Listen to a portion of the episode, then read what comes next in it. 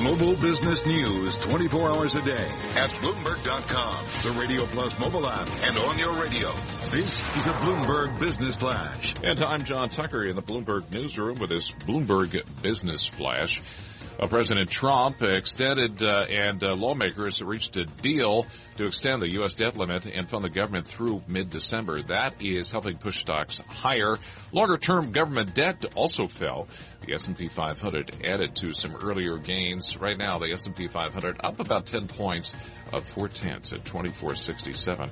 Dow Jones Industrial Average up 77 points. That's up four tenths at 21,830. The Nasdaq Composite Index 24 points higher, up four tenths at 63.99. 10-year Treasury, uh, the yield 2.10%.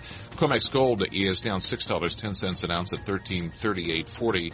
NYMEX crude was up 45 cents a barrel at 49.11, up about nine tenths of a percent. Uh, some news about Toys R Us. They have hired a law firm to help restructure their debt. This according to people with knowledge of the matter.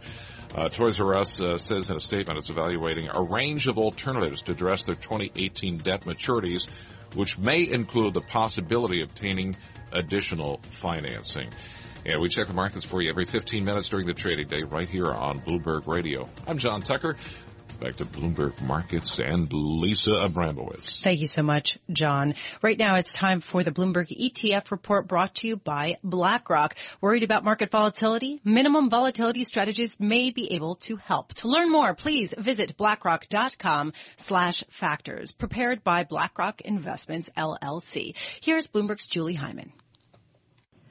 The largest ETF tracking gold miners is up about 18% over the past month, but you might run into some trouble trying to chase that performance. So says Eric Balchunas of Bloomberg Intelligence. He is with me now. Eric, why is GDX kind of risk prone here for regular investors? It's just a very volatile area. Uh, GDX is about five times the volatil- volatility of the S&P.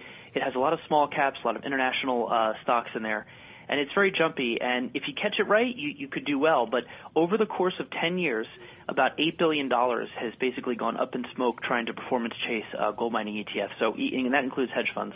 Hedge funds like uh, Greenlight Capital, for example. Yeah, uh, they put a lot of money into it in 2011. It's down 50% since then, although it did have a nice little run in between. But still, uh, overall, gold mining ETFs are tough to time. Hmm, so the lack of correlation between flows and performance on this one shows mostly traders maybe using GDX and regular investors beware, perhaps. With the Bloomberg ETF report, I'm Julie Hyman. This is Bloomberg Markets with Carol Massar and Cory Johnson on Bloomberg Radio.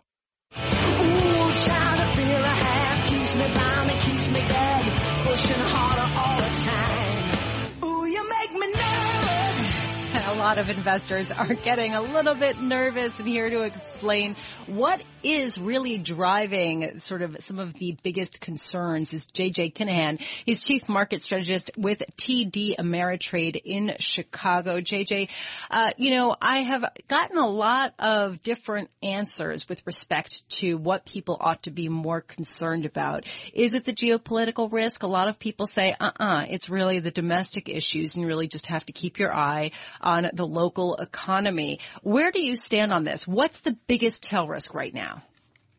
Well, I think what the market has told you the last two times we've had down moves is it is the geopolitical risk. That is what matters, and that's what's moved markets, you know, uh, in the middle of August and then yesterday there, the Washington D.C. stuff is interesting and all, and it's one of the reasons that we can get 24-hour news channels so that they can make everything into a major story. But the reality is, you know, the market has ignored D.C. for most of the year. And it, this is the first time we've seen some volatility all year long, and just think of all the things that have come out of D.C. So truly, this North Korea situation and geopolitical risk is when you're seeing volatility increase and you're seeing people come in to sell stocks. So are you advising clients to sell when there is sort of a flare up in geopolitical risk or are you saying, you know, you go in and buy the dip? I mean, we're seeing that today certainly and we heard uh, earlier mm-hmm. from, you know, that that's basically what Steve Dudash at IHT Wealth Management is doing. Yeah, and you know, uh, our IMX, which which is our investment movement index and measures people who have traded at least once a month, came out yesterday, and what it showed is that our invest our investors through TD Ameritrade are doing just that. They bought in the dip. In fact, they've been buyers of stocks the last seven months in a row, where we have had some dips. So I think that that strategy has certainly paid off uh, over the last five years, and certainly in 2017. That being said you can't just go in and blindly do this. I, I do hope the one thing that's come out of these last two, you know, little sell-off days has been that people are reviewing their portfolio. And the other thing I would say is being selective about what you're buying on these dips because this risk with the geopolitical tensions is much different than some of the other risks we've had earlier this year. And it's the one that can really move quickly it uh, it reminds me of the movie Anchorman, where it's like, wow, that escalated quickly. You know, this this is the type of thing you could really see become a major story quickly. So again, I think people have to tighten up their risk parameters a little bit and uh, really be ready to move if something does happen. Well, I mean, how do you trade though around you know nuclear altercations. I mean, is that really what we're talking about, or is this more uh, well, if things move quickly uh, with respect to uh, trade differences that end up breaking uh, trade chains and things between, say, China and the U.S.? Yeah. Well, hopefully it's the latter. it's the former. We got other issues. Exactly. But uh, what I would say is this: you know, it, earnings are what drives the market outside that. So make sure that the companies you're buying are things you want to own. And I, but I believe that what starts to happen often, and you know, we see this with retail investors too, and is, you know, buying the dip works. So you do it, you do it, you do it, and you start doing it in a more speculative fashion because the more it works. And so what I would say is actually the speculative part of that, you probably want to draw back in right now. Yeah. So if it's companies that you're believing in longer term and you want to accumulate more because they've sold off, that makes sense.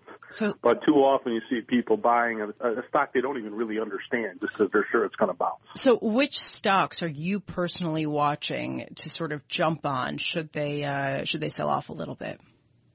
Well, I, I think what was interesting is if I look at our client base and these stocks make sense to me, the stocks they jumped on, if you will, uh, the last few, few times we sold off, Amazon, Google, Microsoft, three that absolutely make sense.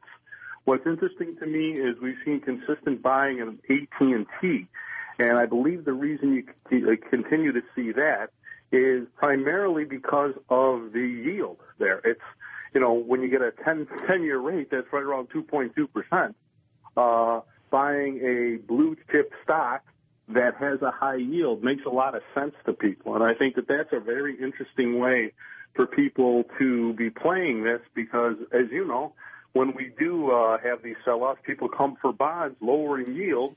So I, I find that one a very interesting one and one that we've seen consistently when things turn a little bit bad. So this is basically the Fed model, right? The idea that as yields on treasuries go lower and lower, the dividend yields and the stocks look better and better. Do you think at this point, uh, 10-year treasury yields at about 2.2% are just too low and have to rise uh, materially in the next six months? Uh, I, I find it hard to believe that we are going to stay this low. I think, you know, if you look at this sort of established range, it seems to be 2.2 at the low end, 2.5 at the higher end. I would, I, I think we would go much more toward the higher end. That being said, if you look at Fed funds, you know, Fed funds were down under 35% of a probability for a December rate hike. So I think it'll be a slow grind on the way up and we're going to continue to need to see good numbers. The conundrum being we're getting these great employment numbers. We need to see some inflationary pressure. The uh, crude oil market's given a little bit recently, right. but certainly not enough. JJ Kinahan, thank you so much for joining us. JJ Kinahan is Chief Market Strategist for TD Ameritrade based in Chicago, saying that uh, North Korea is really the worry that seems to shake markets, but not for that long. Everyone just keeps coming back in, buying that dip. This is Bloomberg.